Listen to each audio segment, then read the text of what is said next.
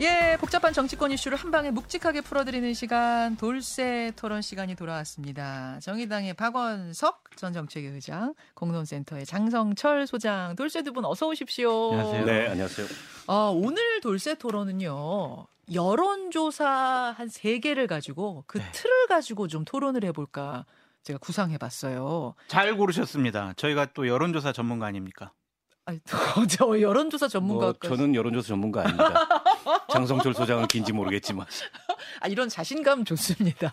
장성철 소장님 뭐든지 분석 가능한 네. 장성철, 박원석 두 사람과 함께하는 여론조사 분석. 첫 번째 제시할 여론조사는 바로 이겁니다.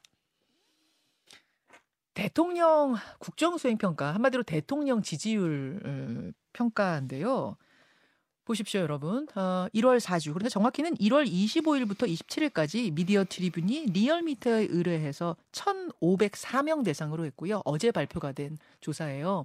이번 주에 대통령 지지율이 긍정, 그러니까 잘한, 잘했다가 37%, 못했다가 59.8%로 못했다는 지난주보다 오르고 잘했다는 지난주보다 떨어졌습니다.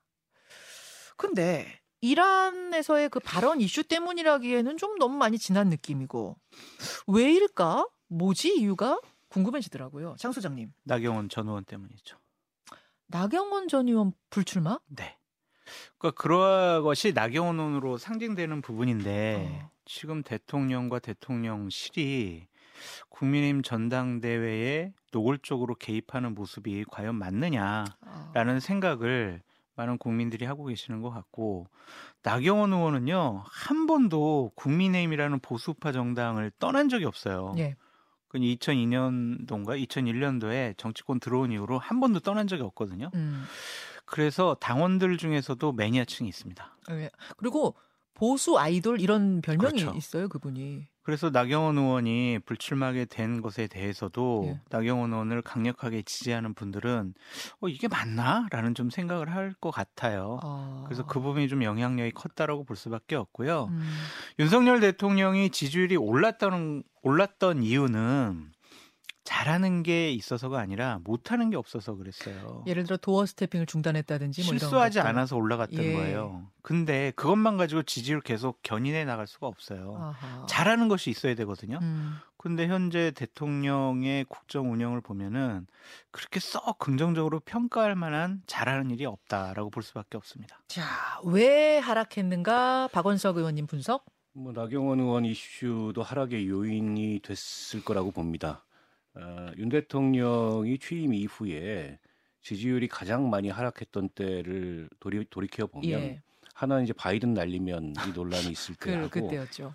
그리고 이준석 대표 논란이 굉장히 거세게 일었을 때예요. 체리 따본 그 무렵이요. 예. 그러니까 당내 문제에 대통령이 이렇게 직접 그 이 거론이 되거나 개입이 돼서 음. 어, 대통령이 당무에 지나치게 개입한다라는 게 국민들이 보기에는 굉장히 부정적으로 인상이 비춰지는 것 같아요. 그러니까 어. 이번에도 어, 나경원은 사실상 뭐 억지로 사퇴시킨 거나 다름없지 않습니까? 그 과정에 이제 윤심 개입 논란이 일었고 그게 음. 지지율 하락 요인이 됐을 거라고 보고 음. 또 하나는 이제 에너지 가격 문제죠. 아, 난방비. 예, 이게 이제 연초에 워낙 크게 이슈가 되고 있고 지금도 그 여진이 오고 있기 때문에 예.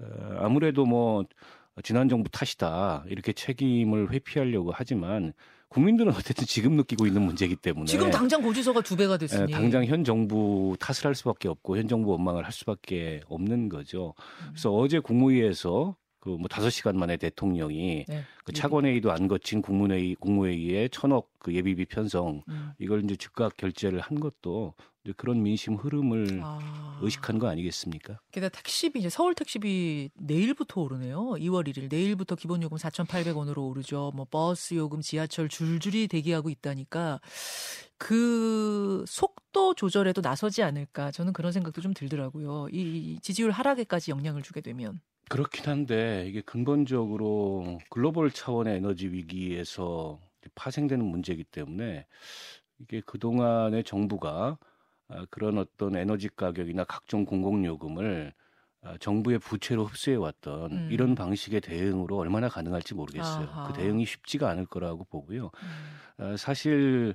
아, 지금 지난 정부 책임론을 얘기하는 게 아주 틀린 얘기는 아닙니다. 음. 왜냐하면 이게 이제 글로벌 에너지 가격의 위기가 이미 1년 전부터 시작이 됐고 일각에서는 70년대 오일 쇼크 이후에 최대의 위기라고 얘기하는데 음. 사실 그런 위기를 국민들이 느끼게 하려면 위기의 징표로 튀어나오는 가격을 보여줘야 되거든요. 아. 근데 그거를 어쨌든 계속 미뤄왔어요. 예. 미루다 보니까 이게 이제 조금 조금씩 이 정부 들어서 작년에 한 네 차례 올렸는데 음. 그거에 지금 국민 전체가 화들짝 놀란 거예요. 어우, 조금 조금씩 올린 것 같지만 이제 한 번에 겨울에 느끼는 게 너무 많이 오르니까. 그러니까 그때는 이제 에너지를 많이 쓸 때가 아니까 예, 몰랐죠. 몰랐죠. 근데 이제 앞으로 전기 요금도 있죠. 예. 그다음에 각종 이제 그 운송료들도 있죠. 예. 근데 이거 피할 수가 없어요. 그래서 근본적으로 이 전략 프레임을 새롭게 짜지 않으면은 이 음. 음흠. 위기에 기존 같은 방식으로 대응은 불가능하다 저는 그렇게 봅니다. 그리고 아무리 전 정권 탓이다 뭐 이런 이야기를 해도 결국 고지서를 느끼는 국민들은 윤석열 정권 예. 하에, 하에 네, 있잖아요. 그렇게 영향 줄 거다. 저는 난방비가 지지율 하락의 주요한 원인 중에 하나라면 2월달 지지율은 더 하락할 수가 있다라고 보여져요. 더 나올 거예요. 하긴 1월에 쓴 게 2월에 나오네요. 그럼요. 저희들도 1월달에는 거의 24시간 30일 계속 틀었거든요. 어느 정도 수준으로 유지해 놓죠, 네. 진짜. 24도, 25도. 예. 그렇다면 난방비가 지금 11월 달 대비 12월 달 거는 두 배라고 했지만 예. 1월 달은 아마 세 배, 네 배 나올 수도 있어요. 어이구. 그러면은 날씨가 더 추웠어요. 그런데다가 더 추웠죠. 최강 한파. 현실적으로 음. 느끼는 국민의 부담감은 더 클 수밖에 없다. 예. 그것을 제대로 해결하는 모습을 보여줘야 한다라고 음. 말씀드려요. 자, 대통령실 이야기가 나온 김에 에, 이슈 하나 더 가겠습니다. 김의겸 민주당 대변인을 대통령실이 어제 고발했습니다. 어, 이유는 이제 우리 기술이라는 그 주가 조작 혐의를 단정적으로 이야기해서 가짜 뉴스를 퍼뜨렸다, 반복적으로 퍼뜨렸다 이 이유예요. 대통령실이 민주당 의원 고발하는 게 이번이 두 번째죠. 세 번째. 아 세 번째입니까? 두 번째. 아, 두 번째죠. 김종대 김종대 전 의원은 는 민주당이 아니니까. 아니니까. 그 어, 장경태 최고위원 네. 빈곤 포르노 이야기했던 장경태 최고위원이 첫 번째 고발 이번 이제 김의겸 대변인이 두 번째 고발 두 사람 다 공통점이 있어요 김건희 김건희 여사 여사. 관련된 네. 요거는 어떻게 보고 계세요? 저는 기본적으로 김의겸 대변인은 메신저로서 스피커로서 대변인으로서 이미 신뢰와 자격을 잃어버리지 않았느냐라는 생각이 듭니다. 청담동 가짜 술자리 의혹과 관련해서 당사자가 가짜라고 얘기를 했는데도 음. 아니야 뭔가 있을 거야. 내가 뭘 잘못했어. 사과를 하지 않아요. 어. 인정을 하지 않습니다. 그 이전에도 여러 가지 공- 윤석열 정부, 뭐 윤석열 대통령, 김건희 여사 공격을 하면서 네. 사실과 다른 또 한동훈 전 장관에 대해서 한동훈 장관에 대해서도 사실과 다른 여러 가지 주장을 했잖아요. 신뢰를 잃어버렸다라는 좀 생각이 들어요. 어. 그래서 만약에 이제 김건희 여사 어 우리 기술과 관련된 주가 조작에도 연루된 것 같아요라는 주장을 다른 사람이 했으면은 네. 아마 조금 더 어? 진짜 뭐가 문제 있나? 그렇게 많은 국민들, 언론인들, 뭐 평론가들이 생각했을 텐데 음. 에이 김의겸 의원이 했으니까 이거 뭐 또 거짓말 아니야? 또 어. 잘못 알고 얘기하는 거 아니야? 이런 식의 얘기를 이런 식의 생각과 판단을 할 수 있을 것 그 같아요. 정도로 대변인으로서의 신뢰가 좀 아, 떨어졌다고 보세요? 스피커로서는 이제 뭐 메신저로서 신뢰를 완전히 상실했다고 전 보여지거든요. 어. 근데 그럼에도 불구하고 예, 예, 예. 권력을 가진 쪽에서 그냥 국회의원, 공당의 대변인이 주장한 것을 갖고 고소 고발을 남발하는 것이 남발? 죄송합니다. 남발은 아니죠. 두 번째니까 그렇게 대응하는 것이 과연 적절한 것이냐라는 음. 좀 생각을 갖고 있어요. 음. 그리고 이제 어제 뉴스타파 심윤보 기자가 쭉 우리 기술과 주가 조작 관련된 문제를 쭉 설명하는 거를 자세히 들어봤는데 네. 제가 들어봐도 좀 이상해요. 뭐가요? 주가 조작을 한 거 아닐까라는 그런 아, 생각이 아, 들더라고요. 의- 의심이 토이치 드셨다? 모터스 주가 조작했던 음. 사람들이 우리 기술도 주가 조작을 했다. 거기 음. 김건희 여사 계좌도 나왔다. 그러면은 충분히 의심해 볼 만하다라는 생각까지 들더라고요. 음. 그런 것에 대해서 명백하게 명확하게 확실하게 해명하지 못하고 아니야 너 김의겸 잘못했어 너 고소고발할 거야 이런 식으로 나오는 것은 좀 권력의 남용이 아닌가라는 생각도 듭니다.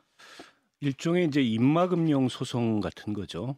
어. 음, 사실은 지금 장경태 의원 사건도 그렇고 이번에 이제 김의겸 의원 그 고발도 그렇고 뭐 김종대 의원 고발도 마찬가지인데 각각 사안은 다릅니다만 이게 그냥 사실 지나가고 말 일이었어요. 음. 근데 굳이 이거를 고발을 함으로써 네. 오히려 대통령실이 긁어부스럼 만드는 거 아니냐. 근데 이런? 세간의 평가가 있거든요. 김종대 의원은 뭐 그 천공이 뭐 관저 관절을 미리 갔다. 보고 갔다 그거요. 그것도 뭐 언론에 대서특필된 게 아니었습니다. 네.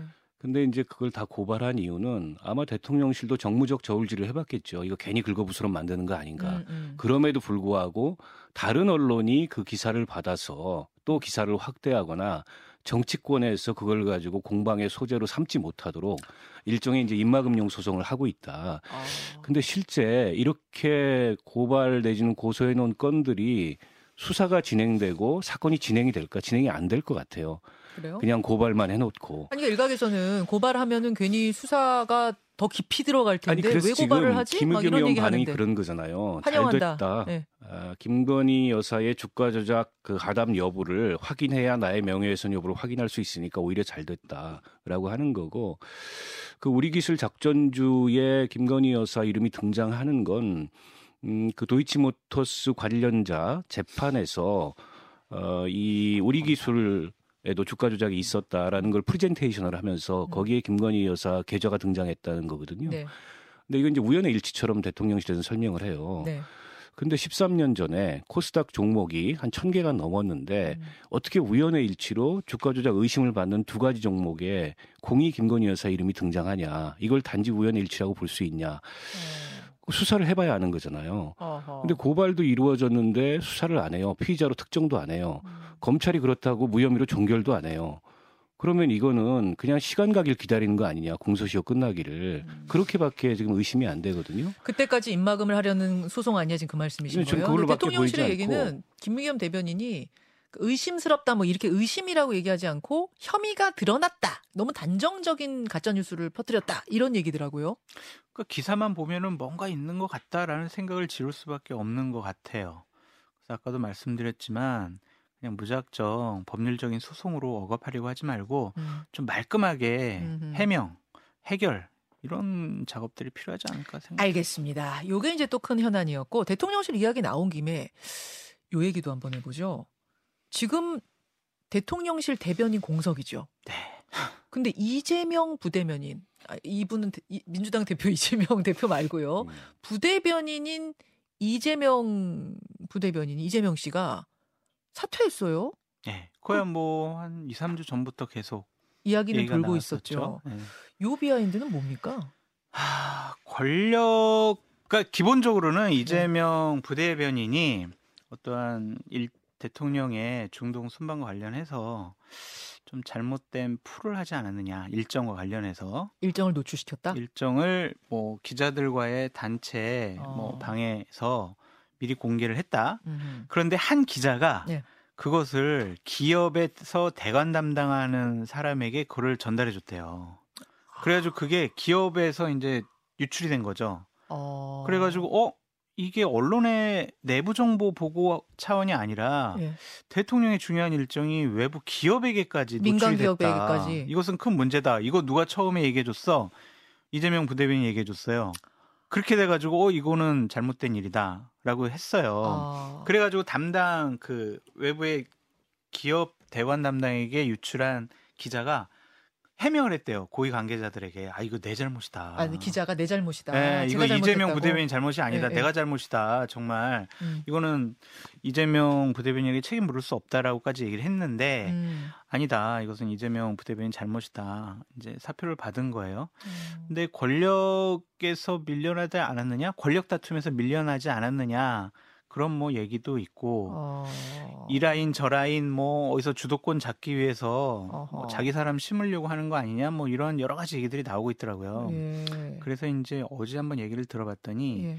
누가 대변인이 되느냐에 따라서 예. 지금 대통령실의 권력 구도가 누가 지금 헤게모니를 잡고 있느냐를 볼 수 있는 가장 상징적인 모습이 될 거다. 지금 공석인 음. 대변인에 네. 누굴 임명하는 군요, 그거. 예, 임명을 하는 것에 대해서 어. 눈여겨 보라 하더라고요. 근데 그 엠버고 관리가 안 됐다고 결국엔 그 책임을 지운 거잖아요. 그렇죠. 근데 직책이나 역할상 부대변인이 그 책임을 져야 되는 걸까? 음. 과거에 이제 대통령실 같으면 춘추관장 음. 같은 사람이 이제 엠바고 관리나 이런 걸 하는데 음. 지금 뭐 그 자리 이름이 어떻게 바뀌었는지 누가 맡고 있는지 제가 모르겠는데 아마 공석인 것 제가 하나 같아요. 말씀드릴게요. 이렇게 네. 대외협력관리관실 뭐 이렇게 돼가지고 음. 당에서 오랫동안 기자 담당을 했던 당직자가 지금 얼마 전에 갔어요. 음. 음. 한 2주 전에요. 예, 예. 그래가지고 그 관리를 그 당시에는 이재명 부대변인이 했었습니다. 음.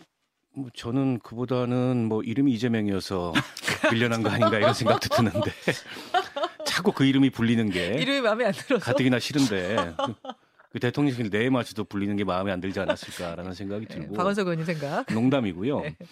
음, 어쨌든 대통령이 언론관이 좀 굉장히 경직돼 있는 것 같아요. 그 지금 언론과의 관계도 그렇고 결국엔 선택적으로 자기 마음에 드는 언론만 불러서 대통령이 소통을 하거나 또 이 정부 최대의 어떤 차별 차별 차별성 있는 소통으로 어, 제시했던 도어 스태핑 중단한 지도 한참 됐잖아요. 신년 기자회견도 안 하고 그냥 신년 뭐 대통령 메시지만 음. 읽고 더 나아가서 언론인 출신들을 썩 그렇게 어, 대통령이 반기지 않는 것 같다. 물론 아. 이제 김은혜 홍보수석 같은 경우 는 조금 예외인데. 김은혜 수석은 이제 MBC 출신, 이재명 부대변인은 저 동아일보 출신인가요? 아니 왜냐하면 예? 왜냐하면 그 전에 캠프에 그 제일 먼저 영입됐던 조선일보 출신의 네. 이동훈 전 논소리원인가 물론 이제 그분 개인의 어떤 그 문제점도 음. 있긴 했지만은 음흠. 캠프에 들어간 지 얼마 안 돼가지고 그분도 옷을 벗었거든요. 그렇죠.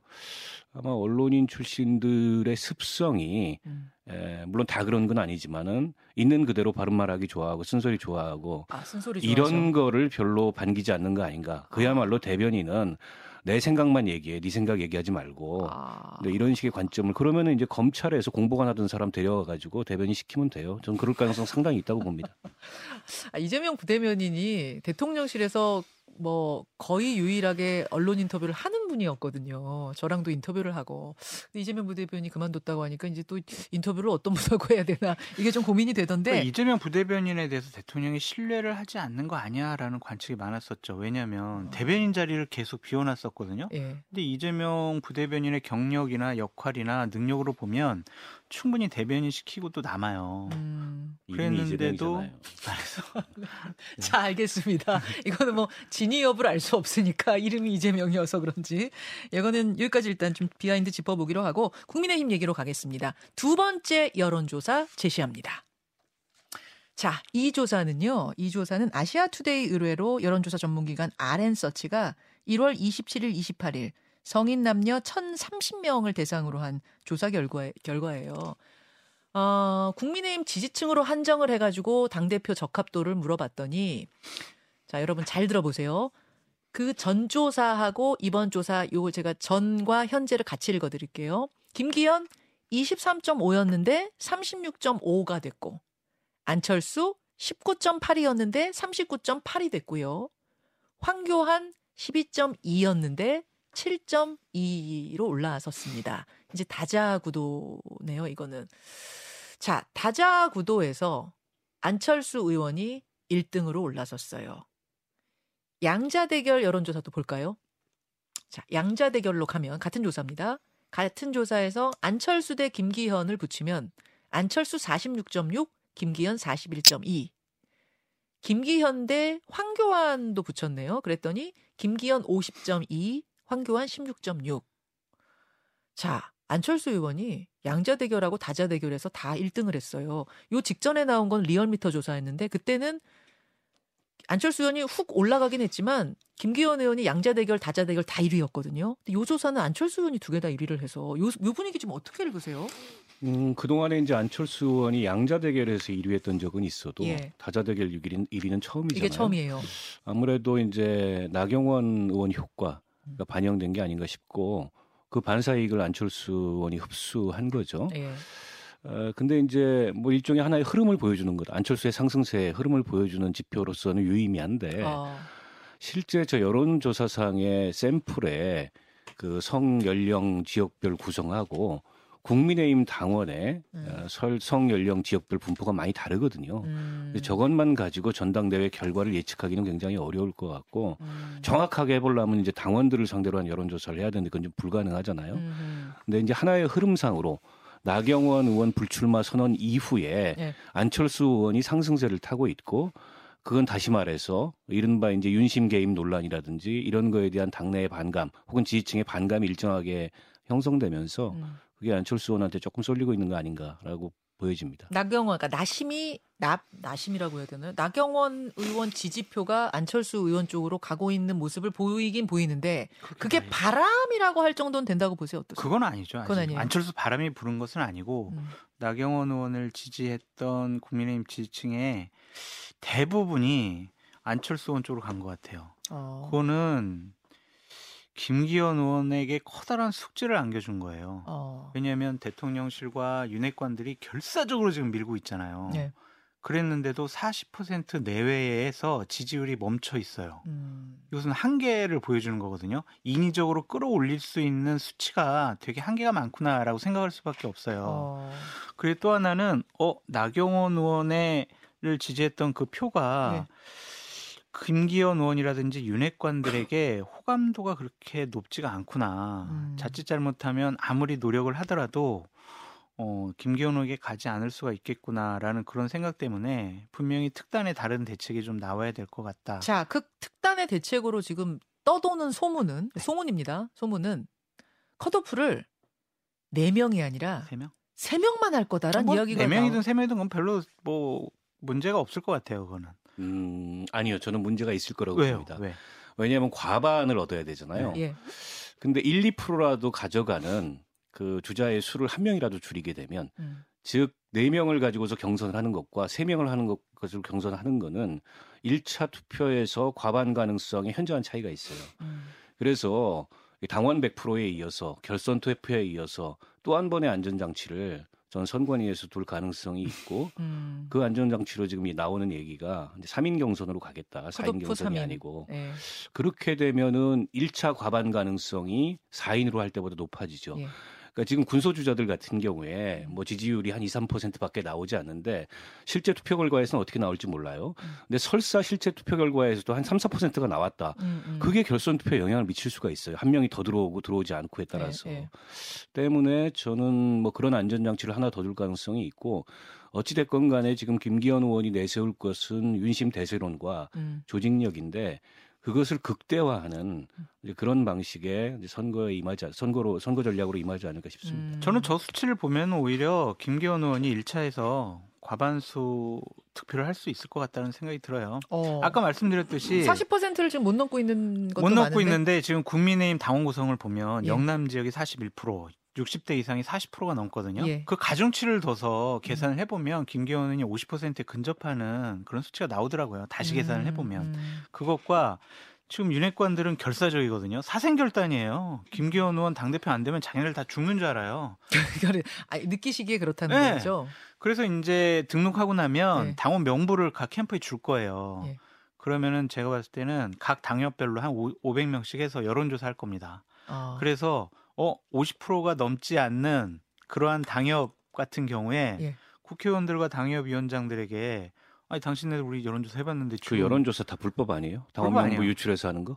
아, 그 유출이 아니라 공식적으로 줘요. 왜냐면 문자 보내야 되니까. 아니 근데 여론조사 업체에 넘기면 불법 아니냐고요? 네. 아니, 그거 그거를. 자기네들이 하겠죠, 뭐, 이렇게. 어쨌든. 어떤 음. 형식으로 하더라도. 그것이 대회 공포 안 되면은 공포 불법은 안- 아니니까. 아, 아.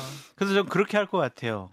그래서, 어, 50%가 안 나왔네? 어, 이거 당신들 때문에 우리 이거, 김기현은 당선 안 될 수 있어. 어. 김기현 안 되면 당신 공천 받을 수 있을 것 같아? 어, A 위원장. 네. 어, 이거 이거 뭐야 이런 식으로? 네, 그렇게 저는 선거 운동을 할 것 같고, 또 음. 하나는 나경원 의원 표가 김기현 의원에게 안 온다 그러면은 나경원 의원을 설득할 것 같아요. 그래서 대략 한 열흘이나 예. 한뭐한 일주일 정도 남겨놓고 나경원 의원이 공식적으로 김기현 의원 손 흔들어주고, 진짜요? 네, 권성동 의원도 은근슬쩍 김기현 의원 어떤 행사장에 옆에 가가지고 씩 웃으면서 손 한 번 흔들어주고 해서 친윤표가 모이도록 그 당원들 표가 모이도록 어떠한 아. 작업을 할 것 같아요. 아, 나경원 전 의원은 난 전혀 책임 이, 이, 뭐 어떤 역할 안 하겠다. 근데 개입 안 현실적으로 하겠다. 두번 에이, 두 번이나 얘기했는데. 아유 2024년에 나경원 의원 공천 받아야 될 거 아니야? 그리고 주위 따르던 사람들 공천 안 챙겨줄 거야? 그 어. 지금 뭐 정치 안 할 거야? 어. 아 이번에 우리에게 좀만 10만 실어줘. 어허. 이런 식의 얘기를 하면 나경원 의원이 과연 버틸 수 있을까? 버틸 수 그럴 있을 가능성이 있죠. 있어요. 그동안의 나경원 의원의 행보로 봤을 때. 음.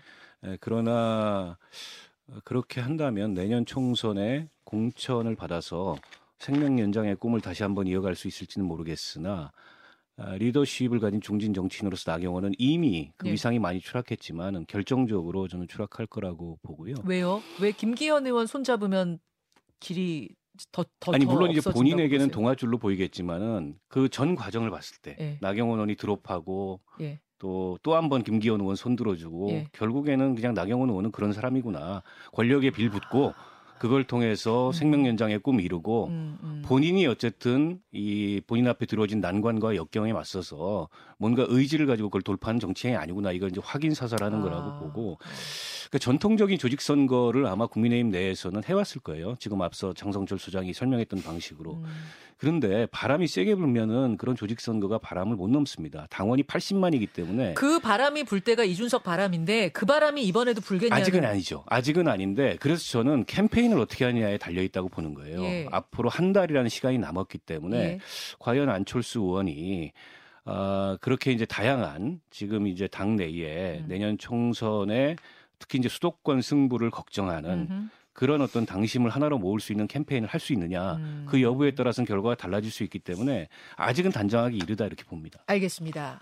제가 여론조사 세개 그래프를 가지고 얘기 얘기한다고 했는데 지금 두 개밖에 못 했거든요. 왜 나머지 거짓말 하나는? 돌쇠 토론으로 넘겨야 될 것 같습니다. 너무하세요. 두 분 고맙습니다. 고맙습니다. 안녕하세요.